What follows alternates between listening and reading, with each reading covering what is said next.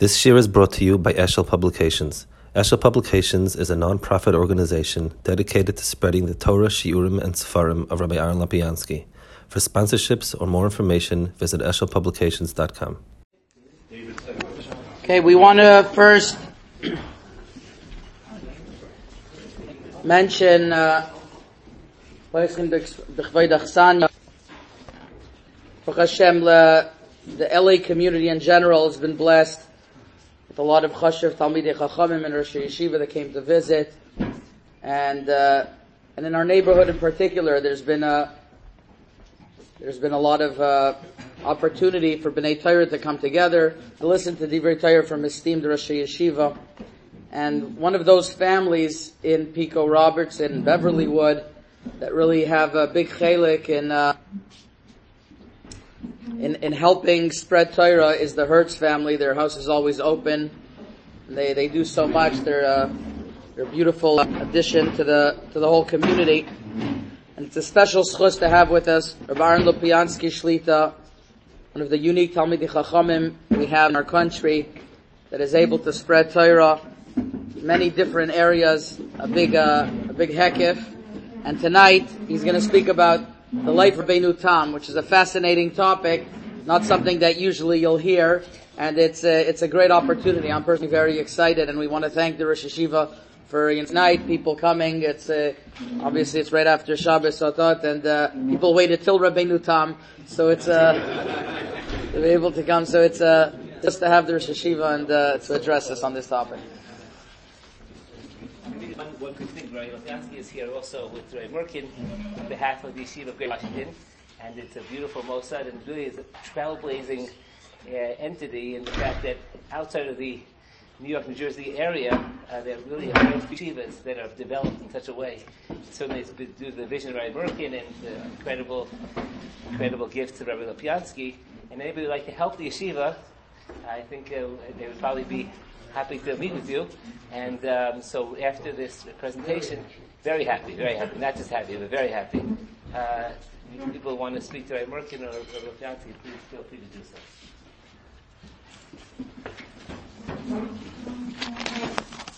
Um, so, thanks. Yeah. Um, so, first of all, I'd like to thank the host um, I'd like to thank the host community. And this is Baruch Hashem, I think the third time I'm involved with some link. I'm linked with Link for the third time, so it's I guess a chazaka being linked with Link. Um, I want to express my uh, appreciation for Rabbi Brad and what he does. And tonight we saw a clear sign of Ruach HaKodesh on Brandon's part, how he guessed that we would welcome people given the yeshiva. It's a clear, must be Ruach HaKodesh or Shor Beis Midrash. I, I have no other explanation for that. Um, like him and Rabbi Stern and Rabbi Lebhar and I, you know and all the people that that I've, I've come to know. And Baruch Hashem it's a wonderful thing and I keep hearing wonderful things about it. Um, we have a mini shiva that we have Amlava Malka once a month um, the, uh, in my house. And I was looking for I wanted some sort of kvias to discuss something to do something on, different than a, a shiur, a shmuz, you know, it's, it's, the, the things, Motzei Shabbos has a certain flavor of its own. And I decided, uh, this is a few years ago, that we would do a biography of an Adam Gadol whose yahrzeit would be the next month. That became the Kvias, and, and Baruch Hashem, you know, that not, not every, it just doesn't work out every month, whatever, but by and large it's been going for a few months and, and uh, for a few years. It's, and uh, it's something that I think is extremely important. People, you, the world is divided between, somebody once said, between the people who learn about Kotler's Torah and the people who know where Baron Kotler was, but very rarely they overlap. So, learning in yeshiva, we actually live the words of Talmidei Chachamim, but most people have a hard time knowing who lived when, what, where. And the people who do specialize in that, they usually tend not to have ever learned any of it. Um, a second fact that I think is very important is um, to, to, try to understand where history comes from. I, I want to quote a Badchan. Rabbi Yankel Miller is a famous Chassidish Badchan. And he said, and I quote, I despise Badchanim that invent false stories. My habit is to invent true stories. That was so. It's it, people like to look for sensational stories, and they like to look for, you know, Ripley's Believe It or Not, and most of the time, it's hard to say a story didn't happen, but the question was, on what basis do you think it did happen? So you get a lot of stories that may or may not be wow, but first of all, believing that it's that happened, you know, the way they said it, and the biggest question is, how do you know? So again, Ruach HaKodesh, if you, if you on the Ruach HaKodesh track, then, then, then that, that's the answer. But if you're trying to, so I, I'm makpid each time I speak about a gadol whose yahrzeit is going to be, to explain where I got my information from. Um, it should be written sources. It's impossible that we're talking about events that happened 900 years ago. It's impossible that the stories were told over without becoming totally corrupted. When people speak about Sarah Torah Sheb'al Peh, Torah Sheb'al Peh was studied in yeshivas 24-7 in the big centers with a tremendous diuk. So yes, we have the, the Messiah's. Stories were told over when you had to put a kid to sleep, when you needed to speak for an audience. I, where, where, where does, where's the tzushta? So, so I'm very, so the best material is autobiographies. Now, Gedolim were not in the habit of writing autobiographies, but they were. Um, and Chuvas Farim are usually an incredible source for meaningful material about the, the struggles, the problems, the challenges of a dar, and, and, and certain and certain nekudas that each generation was knowing. So we're going to do the same thing. But Hashem Rabbeinu Tam's yahrzeit is it's next. It's a week from from Sunday and uh, it's Daled Tammuz. And I'm going to try to first of all sketch out a brief sketch of his life, then go into some more detail. I, I, I struggle a little bit with the following. The audience here seems to me of different different uh, backgrounds. There are some people here who must say the word Rabbeinu Tam five times a day, and some people probably never heard of it. Uh, I will apologize if I insult people's intelligence by over-explaining. I'll apologize if I say things that you just know what the words are. Feel free to ask, and interject, but I, I just, it's hard for me to gauge, you know, if, if the audience. So I'm going to go, so let's go a little bit of a background. The, the, the, the, the Gemara as it stands itself, as it stands, is the Torah Sheb'al Peh that we have. That's the Gemara.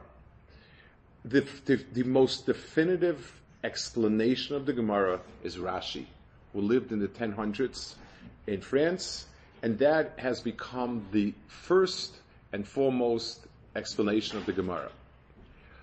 Now, once we have the Gemara with explanation, Talmud is huge. And there are a lot of areas that seem to be in dispute, not clear, all sorts of things like that.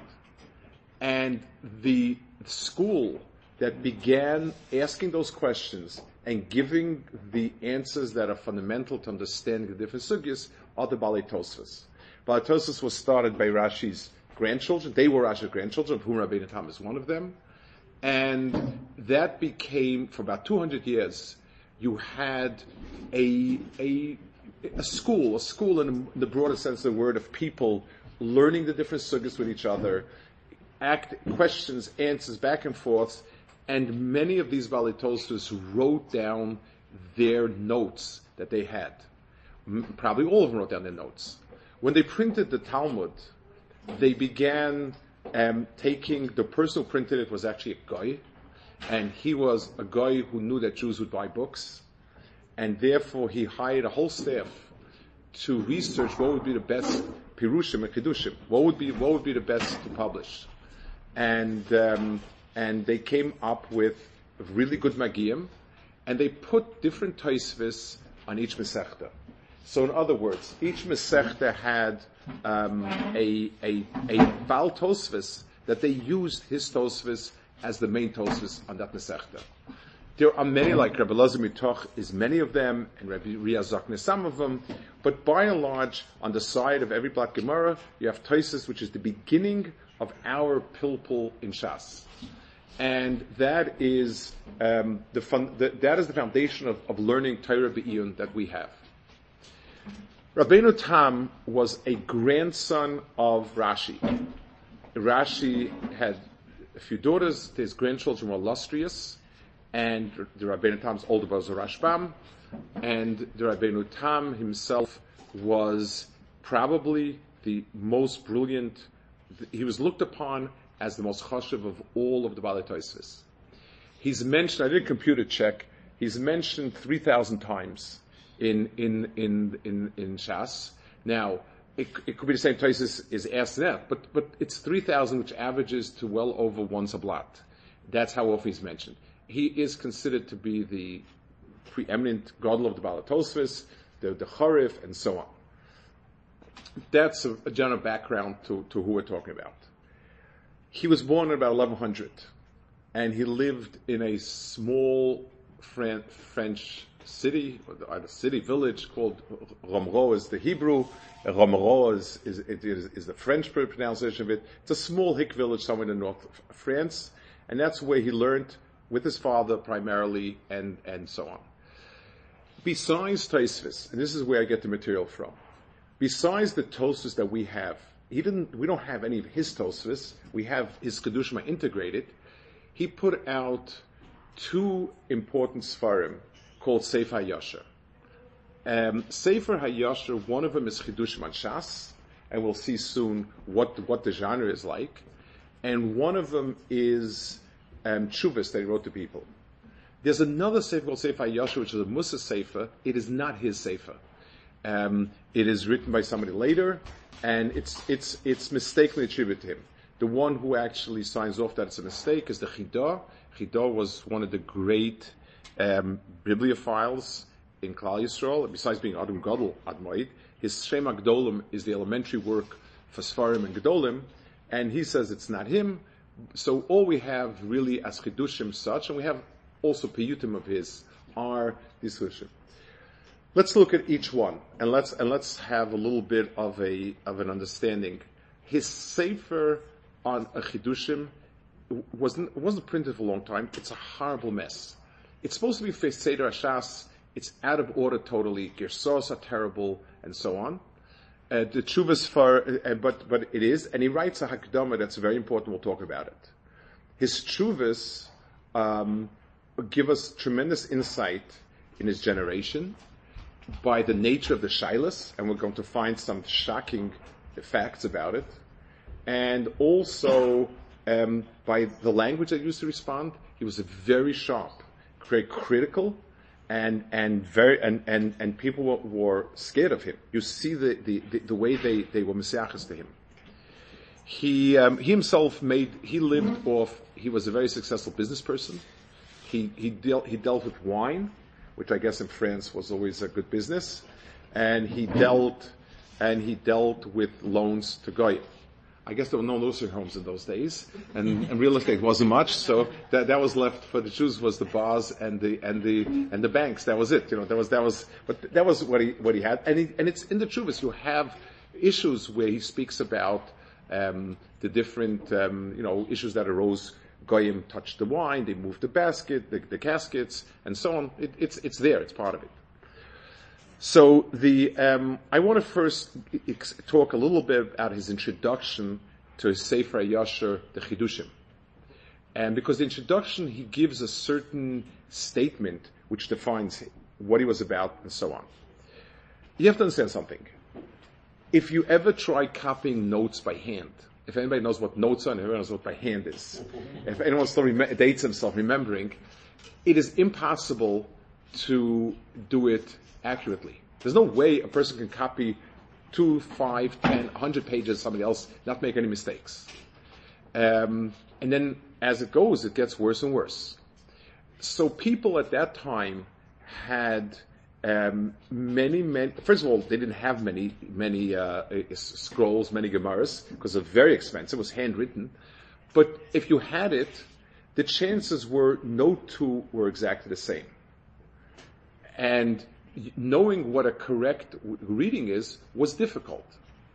So there's the following temptation: a person would sit the Gemara and learn, and he would have a problem.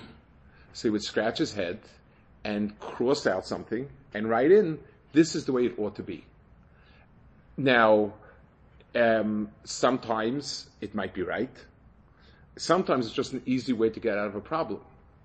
there's a, again, this is, this is anecdotal, but there, there, they said Reb Chaim, it doesn't make a difference that he used to, there was one person in his town, Brisk, that used to borrow Gemaras, and had an annoying habit of writing in on the side his chidushim and signing off on it. And Reb Chaim lent him his Gemara, and he asked him for Gemara, so Reb Chaim was good-hearted. He said, but two conditions, no chidushim on the side, and certainly not signing off your name. So he comes to a Mishnah, it says, Chamor Gomel. It's a Mishnah Eruvin about, it's not important. It, has the word Chamor Gomel, which means a camel donkey. What it means is as if it's two animals pulling different directions. This person looked at it, says that must be a mistake, crossed it out, wrote on the side Chamor Godel. A great, a big donkey. Reb Chaim got the Gemara back. He said both conditions you were over on. You made a girsa and you signed off on it. so, so the, the, the, the, nature of learning for many people was to, to just make girsa, which meant destroying basically Shas. And he writes, Sefer Yasha, I'm going to skim through it. It's a, it's a, it, this is an introduction. Unusual, usually, for, uh, almost no Rishonim ever wrote introductions to their work. He did. He says, I call it Sefer Yasha. Sefer Yasha means the straight path. Because I, I showed the straight path in all of the early, in, in the Gemaras. And the Gersos are appropriate because I saw the terrible uh, e- evil that people are sitting and they are changing the the the, the text of the Gemara. Um, and he uses some poetic terms. I, am going to just get to the, just this fact, and and thinking that the more you change, the better off it is. And even though Rabbeinu Gershom, who was at, at the turn of millennium earlier, cursed anyone that would change the text of the Talmud. Um, they didn't. It didn't stop them, and not only did they did they you know side texts, but even what the person said mefurish, the person said chayev, uh, uh, pata, muta, asa, they also did, and he says that's terrible. He says my grandfather Rashi, if he ever changed a girsa, he changed it in his own text. In other words, he didn't cross out. He wrote on the bottom, he wrote, I think that it ought to say this and this. He did not allow for putting it into the text itself. That was considered to be wrong. And the reason is because, yes, maybe somebody else is going to come along, and somebody else is going to, um, someone else is going to come along and, and realize it's perfectly good pshat. So Rashi writes, he said, however, certain unscrupulous um, printers, who wrote a manuscript, actually changed the Gemara based on Rashi. And that's not what Rashi wanted to do. It's not what Rashi would have agreed to. And he said, I took a look in his own books. He never ever crossed out. And he said, um, a person is entitled to write notes as he wishes, as he understands. But to change the Sefer itself, he said sometimes you don't, if you learn enough places, realize what is Pshat. Um, and then he brings sources for it and he says, I will show you a few places where um, people changed it, and you know, and then he said, my brother, my older brother Rabbi Shmuel, it was the Rashbam. He wrote a commentary on parts of it. He said he changed 20 times as many times as his grandfather Rashi. How could he do something like that? They never erased Sfarim. Very upset with that. And this goes on and on with it. And then he says, um, and, and he says, basically, I'm writing this Sefer to show you that there is no need whatsoever to change Sfarim. If you understand Pshat and you figure it out, you will be able to see Pshat even though it, it, at first glance it's difficult. So he says very clearly, and that seemed to have been, and, and let's think a little bit about it. If, if, we, if we think a minute about what happened this is the the Gaonim who had few um, centuries before. They would just write like what pshat is. When you sat down and you saw contradictions, the temptation to change the girsa was great, and that be- started to become the direction of people going. When Tam said no, if you ask yourself contradictions and understand why it's not a contradiction, you're going to be able to understand uh, both Gemaras will make sense, and you'll also understand a lot more. And this became the basis for our learning. I, I, I want to pause a minute. Um, there's, there's been always a kind of tension between scholarship, quote unquote, academic scholarship, and yeshiva learning, where an academic will only look and kind of, you know, it, it, material and not look at content. And therefore, it's very easy to play with the text, but that's missing the whole point of the Gemara. The reason why you have a contradiction is you don't understand it.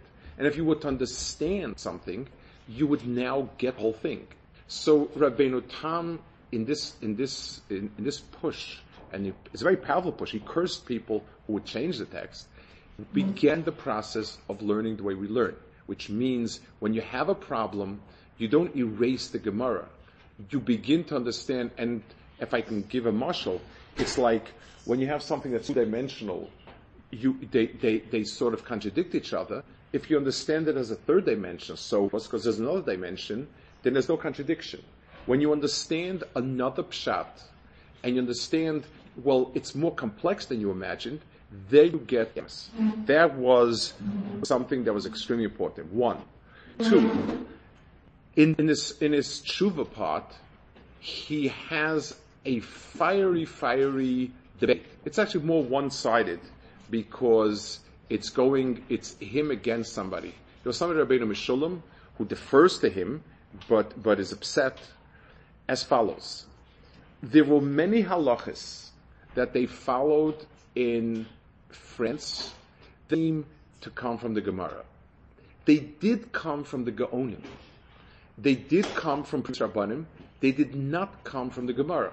So this person repaskined all those halachas and said, you know, let's disregard. We have a Gemara, and we will go, we, and we with the Gemara and not with the Gaonim. He, he has a whole list of these minhagim, and he's he fires against the person. He writes about him and he says, um, he says,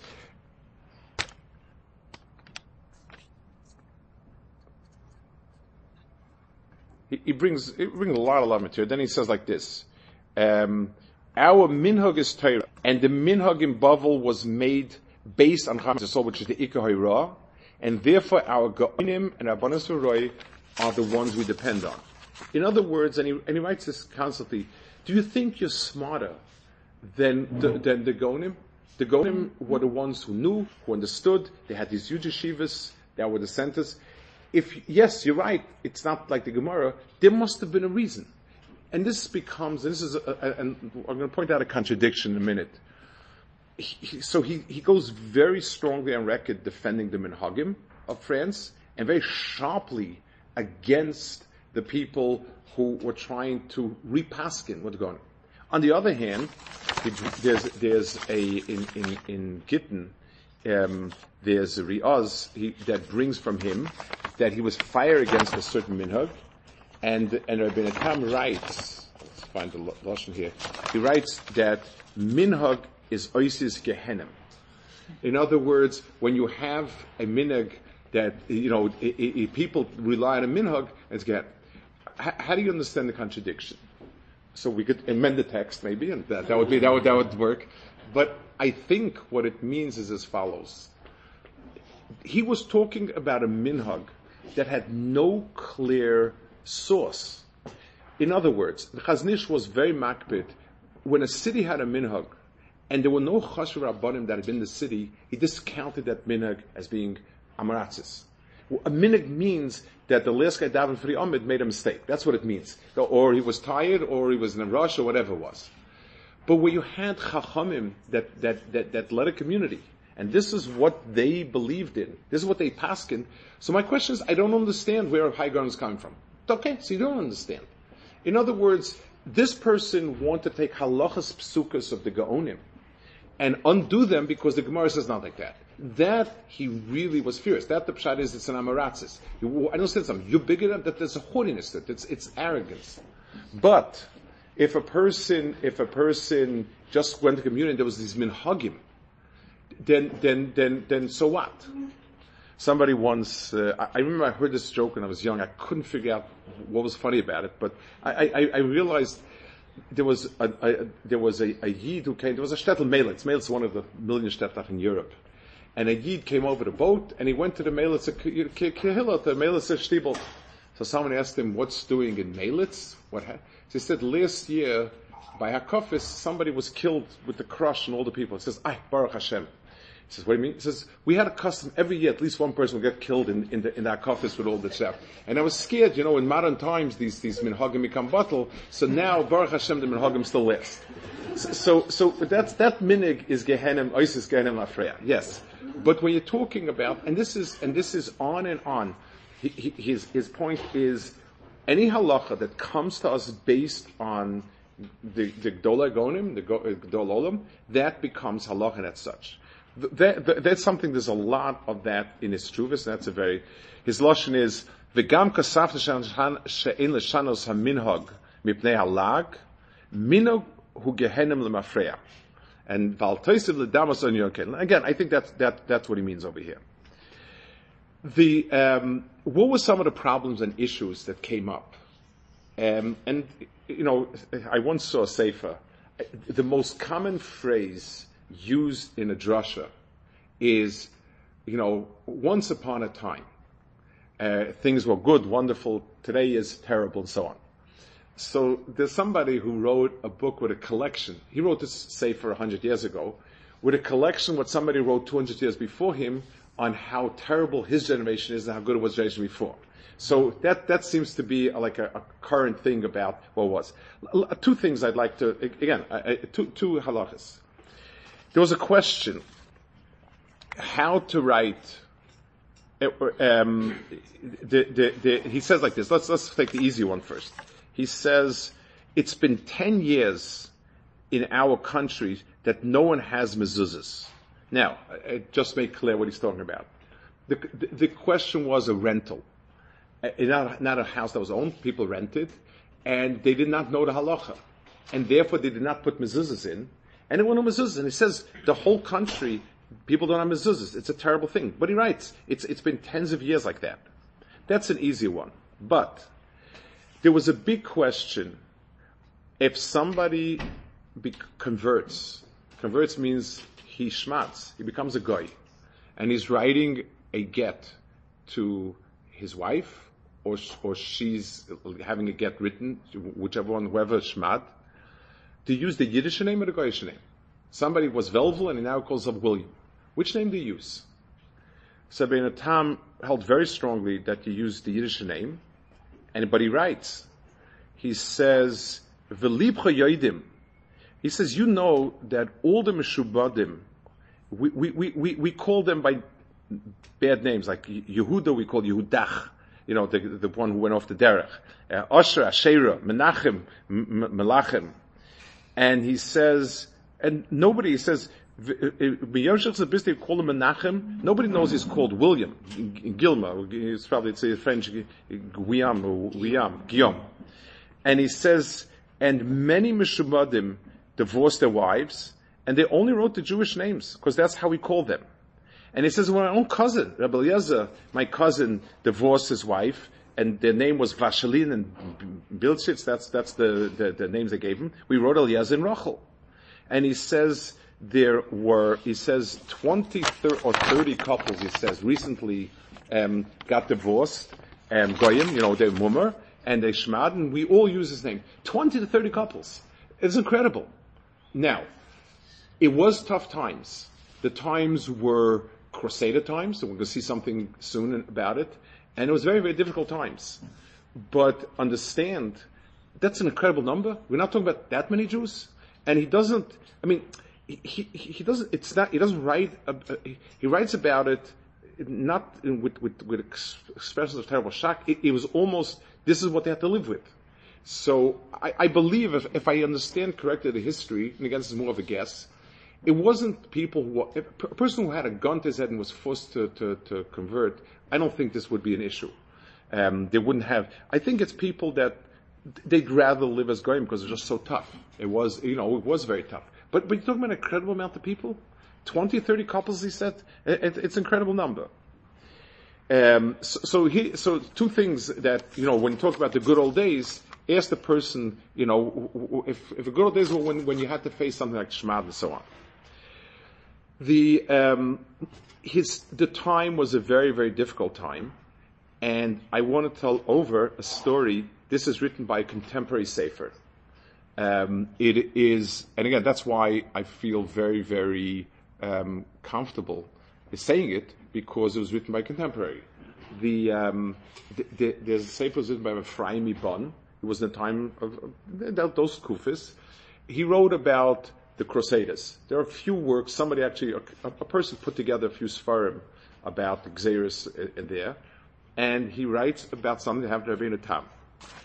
On the second day of Shavuos, the Crusaders from France came to Ramerupt, and they came to Rabbeinu Tam's house.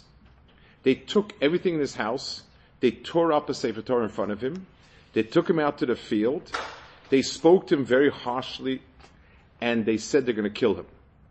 They wounded him five times because they said, you're the God and Klal Yisrael, and we will pierce you with the five times that our Lord was pierced. And they basically were going to kill him. Hashem was Merachim, and a big, uh, some sort of knight, uh, some sort of official came by, and, and Rabbi Tam called him, and he bribed him and he gave him a horse worth five skukim.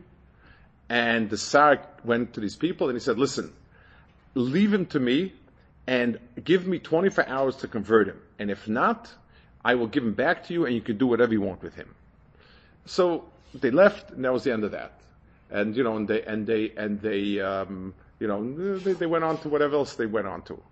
And he said, and then he said, uh, you know, the, the, um, then he quotes, he writes about the other kehillas and so on. This, by the way, is something that uh, we need to bear in mind. You know, we learn the Rishonim. The Rishonim are really the heart of what we learn in, in the in the um, in Shas, and they're written with such great, um, almost as if detached from anything, because just dealing with the Torah, you, you, you don't ever find as if somebody was troubled, hurried, worried. I mean, this is Rishonim. And many of them suffered terribly. I mean, you know, it, it, there, there's a lot written in there. Many of them, the Crusaders and then the Gzeiros in Germany and so on. It's, it's important to bear in mind um, really um, what conditions they were able to write thesis under. Then, um, so so he, I mean, he, he almost was killed because of that. I, I want to finish off with um, two or three um, harochos. Um, I guess it, what peer evaluation of Rabbeinu Tam. One is brought. as a sefer called Or HaChaim, which is a, it's a bibliographic work which brings different um, different svarim who wrote them, so on and so forth. He brings from a different sefer Yashar from Shimshon Polish. I, I don't have it and it says like this. He wrote, Miyigala often bein enecha bein shlomo. Rashi, you know, who would uncover your eyes? It's an expression, it's a Gemara expression, meaning if only you could see. Your grandson goes to war against you. In other words, Rabbeinu Tam asked so many questions and so much with, on Rashi. Most, most of the back and forth with Rashi. And I am sure that you're happy with it because um, t- that you were zocha to such a grandchild. Because a person is never jealous of a child and of a Talmud. And this is who he is to you. Um, so an understanding that this is what Rashi would have wanted, it's fascinating. There is another Tosfos that I would like to share. Um, before we get to the Tosfos, may, uh, Tosfos says in Ksubis, the um, there's a question there. If it says when Rabbeinu Hakadosh died, he was so holy that the Gemara says Kahuna was batal, that people, um, the Kohanim were metamed. It's a question what it means exactly. But Tosa says over there, Reb Chaim Cohen, who was one of about Tosa, said, had I been around when Rabbeinu Tam passed away, I would have gone to the funeral and become Tomei because he certainly stands on that Madrega. That's an extraordinary uh, uh, evaluation of what it meant. Tumas Koyin is not a light thing. Rabbeinu HaKadosh is one, and he said the same Rabbeinu Tam. Before I get to the final Haroch, there's another one more piece about Rabbeinu Tam that was very unusual. Spanish Gedolim, Spanish schools were into dikduk, poetry, etc. Uh, grammar and poetry and things of that nature, philosophy. The, the French Baalei Tosfos, Germans, were into Talmud and Halacha, not much into philosophy, not much into dikduk and so on. We're proud to carry on that tradition as far as dikduk goes. Baruch Hashem, we, we, we have a Masoris that uh, the um, Rabbeinu Tam was unusual. First of all, he wrote an important work in dikduk, and I'll explain briefly what it was. You know, we get dikduk on, on a, on a uh, sort of uh, preset, you know, book, and that's it. There's a book of dikduk. The no book of dikduk came down from Sinai. You, you, somebody had to figure it out backwards, looking at the, at the Torah, Tanakh, try to figure out a dikduk. As dikduk became more formalized, there was a major machlokas between two great grammarians. Menachem and Saruk, and uh, then Dunash ben. Um, the main machlokas um, was about how to, what format do um, do uh, Hebrew verbs take on? Are they absolutely three letter? Uh, is that the absolute format or not? Um, anybody who learns dikduk today and is upset can thank Dunash uh, for that. That's our modern dikduk space on that. Rashi brings both. Uh, many times I, I think they seem to favor Menachem ben Saruk more. Um, Rabbeinu Tam wrote a sefer called Sefer Hachraos, which he sort of gives his input where he feels each one is right. Highly unusual for somebody in France. It was, it was not uh, the norm, it, it, but he was.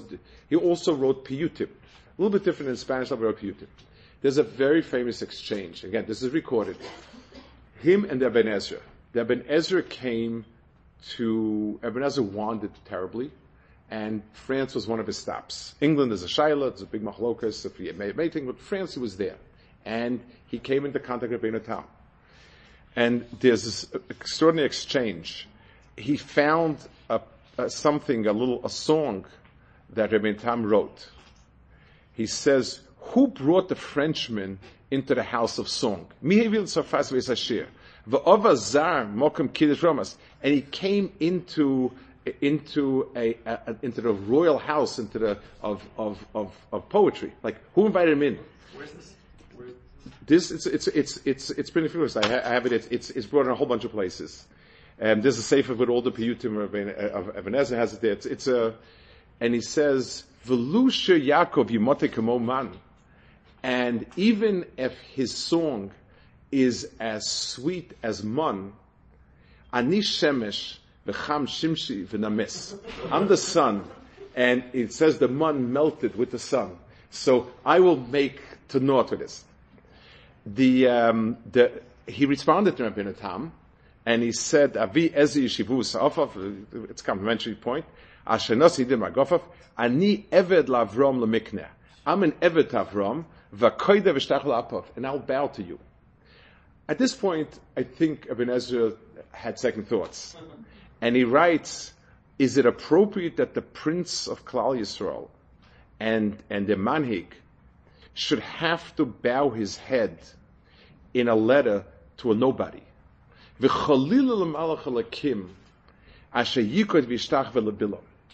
Balach should not be bound to Bilam. Uh, an exchange between Doli Yisrael, fascinating exchange, and um, this was a, a, back and forth on it. I guess um, I would like to leave off with the, the, last thing is what the Rivash wrote about it. As somebody had, in, in Rivash was later in, in Spain, and the Rivash, somebody had paskined against Rashi and Rabbeinu Tam about something, and he was furious about it. Uh, the Rivash writes a very, very strong truth against it, and he says like this, Hamor Shlomo the, the, Rashi, who's the great son, Gila Amukas Talmud Sasim. He, he, he shed light on the entirety of Talmud. Ubezulas without Rashi, it would have been a, a, a, work that would be inaccessible. And the second bright sun is Rabbeinu Yaakov Ishtam, Rabbeinu Tam. Asher kamohu bepilpul. There was no one that has his power of pilpul f- since the Talmud was sealed. Talmud Aruch befiv he has the words of the Talmud on his tip of his tongue. Sinai v'kaharim, he knows everything and is brilliant.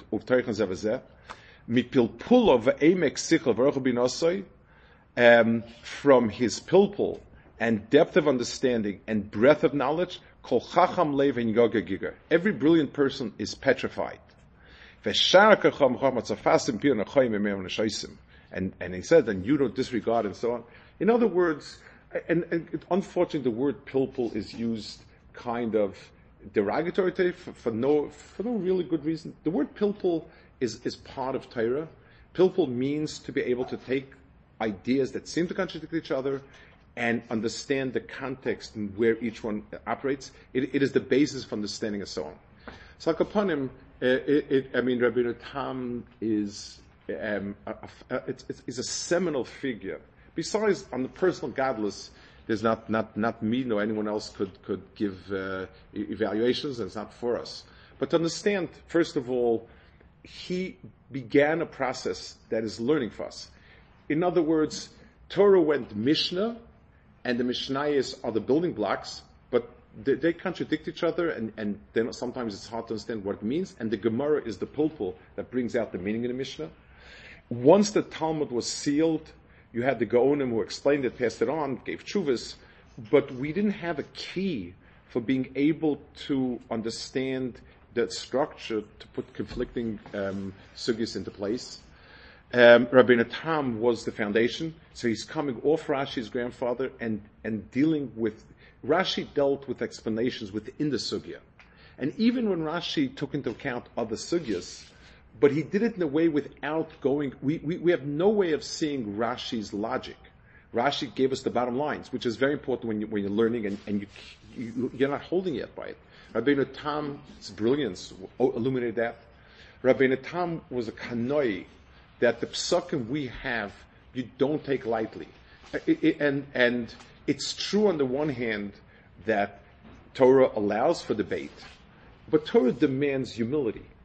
And when you look at a tshuva of somebody who's so much bigger than you, you can write derech halimud, you can write I have this point, this point, but a person needs to have the right level of makaras mekomo. This is one of the problems.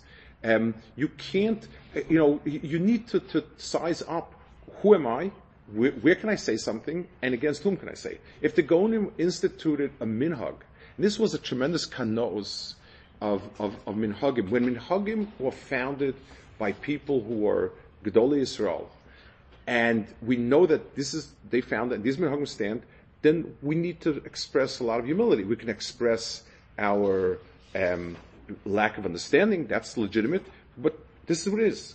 On the other hand, stuff that people do is not a minhag. And that's a very important, it's a very important qualifier. Where did this come from? Ignorant people who didn't know what they were doing, and this became just a mishmash, or Gdol that this is how they machri, and that's it. Um, the um, and and the the the, the that he had, and you see, he, he was very very strong on on people that he felt were trying to change her and so on. The uh, and finally, the Mesiras Nefesh that Rishonim dealt with. I mean, this was their lives, and and this come out about every Rishon. There's a story of of, of almost being killed or being killed. I, I, mean, everybody was persecuted. Everyone, Ramban, Rambam, Kuzari, um, everybody, everybody was was lived a, a, terribly difficult life, and they produced the works that are Nitzchis and Klal. It, it, it, it, may be it's the Schusadat, it's the Nefesh, I don't know, but it's something to be aware of. Our Rabbeinu Tam, we said learn over, was was was almost killed. It was, you know, because uh, that was the Kufis then. Akapanim, Bez Hashem, it's, uh, it, it, it, it's sometimes when you sit in the safe and we learn, we're so used to it, sometimes it's very helpful to sit back and to say to yourself, you know, look at this person. Look, look, look at this guy Okay, Bez Hashem, if I be Chassidish, I would say Schusi Yorgen Aleinu. uh, We could ask the question Yes, please, please. Was a wealthy man? It, by, it, it seems yes, because the way he writes, he had, he had, again, this is all from his Shuvas on. He, he had, he had servants, and he, he had his servants w- were doing this, and he had them move this, and he had, he said his friends were building a house. There seemed to be an awful lot of economic activity. So, so he is understood to be, there's one place that they say it, it says he was wealthy. I am, hard sometimes to get a sense of the shonos, but it's definitely accepted that he was, that he was wealthy, yes. I have a friend in yeshiva who was, I remember when I was learning, um, he, this is a, while ago, that he, he would try to reconcile all the Sefer HaYashars with the Baalei Tosfos. We find steers between what he wrote in the Sefer HaYashar and, and Taisis al Shas. Right. You have, a, mahal- you have any insight in that? So, so, you know, it's ironic. The, the Sefer Yashar is a horribly. It's. I mean, the, the Gersos are clearly wrong. It, it, it's one of the problems is a Sefer that wasn't printed for a long time or whatever it is. I mean, it, it, it- just reading it, it, it's it's not it's not terribly readable and it's very hard to understand. So it's hard to know. It's it's very hard to know. Um, you know, the the, the was was printed enough times and written enough times and and in demand that we assume that the Gersos are pretty good. But but uh, a sefer like Sefer Yashar, if, look at it. It's it's it's and it's also the, it's it's so out of order. Yes, he has a Masechtas. Masechtas is not in order. In the Masechta itself is not in order. It, it dovetails a lot with, with, with what he says in Taisus, but you're like you're right. Says, I don't I don't know the answer. It's one of these. I don't know. By the way, if somebody wants to get a sense, I, I just it's an anecdote. I, I once worked a long time ago. Um, uh, I'm just going back 30 years ago. I, I, I worked with a friend of mine. We we put out it was for a Putna Sefer Zikaron. We put out a Balamor on Shchita and Treifus. Mm-hmm. There was a Ksav It had been printed by somebody who mixed up two Kisiyodis and just printed pages that didn't match up. I mean, incredible. But we printed, we, we, we, we, worked on it. And the Balamor asks a kasha on a sefer that, that was written a hundred years after Balamor. So again, if we be Chassidish Yidnu, we'd say uh, Ruach HaKodesh. Uh, we didn't have that, that teretz wasn't available to us. And we couldn't, for life of us, figure it out. There was another Ksaviyad of the Balamor. And then we, we realized what happened. The earlier one had this kasha written in on the side. Now, when somebody wrote in something on the side of a manuscript, it had two possible meanings. One is it was missing the manuscript and he wrote it in to be inserted, or he wrote his own personal chidushim on it. Th- that, those were the two things that they could mean. This person who owned this manuscript had written his akasha on something that was written afterwards. He, the manuscript was 200 years later, whatever, whenever he had written it, whatever was written, and he printed it. The person who copied over the manuscript thought that this was meant to be inserted, didn't know much, so he inserted it. So we saw the second Saviat first, and, and it just, it was baffling. And the first one makes a lot of sense, and, and this was part of what the problems were. It, it, until printing came around, it, except a Sefer Torah, you put excruciating effort, and even then, today with computer checking, we're able to find almost every Sefer Torah problems. But but in, in, in those so Sefer Torah, you really really you know you put excruciating amount of effort into it. But the, the less something was printed, your Shalmi, the less people learned it. it- there were more mistakes. Zvachim, Kachim. If you take a look, there's a lot of, of you know correction on the side because people didn't learn it so much, so there was less askos in it, and that that was the, the norm. Yeah.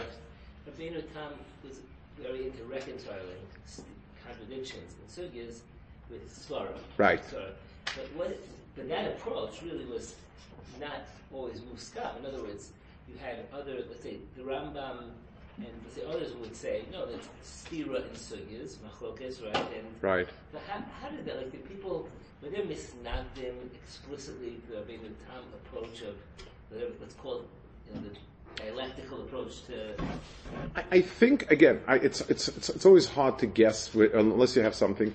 I, I think there, were- there were different mahalchim that developed, and you take a look even like something like the the German Balatosendom, well, much went to psakim, like the Rosh, like the Maharam Rothenburg, much went to psakim than in the Shakla V'tarya, um, even though the Shakla V'tarya came before the psak. Um, there's definitely going to be different mahalchim, but I think they lived. I think it tended to be wherever it was a yeshiva, people in that area learned a certain, you know, there was a certain mahalach. There wasn't the interaction where you face off one against the other. The Rambam actually, um, the Rambam had um, Hasidim in in in um, Provence, and they wrote to him asking him on all sorts of psakim, and he wrote back, "We have it." And sometimes his teretz was, "I had two sugyas, and this sugya seemed to be more stamil than that sugya." That, that is something that the Rambam. Um, hard to tell, you know. It, it, it's uh, if I, you know what? There's stories. I, again, unver. I, I can't. I, the assumption should be not unless uh, unless you have a clear uh, raya. Yes, I, you know. I, don't know. I, am skeptical on these things. There, are stories that they met. There's stories I'm dead.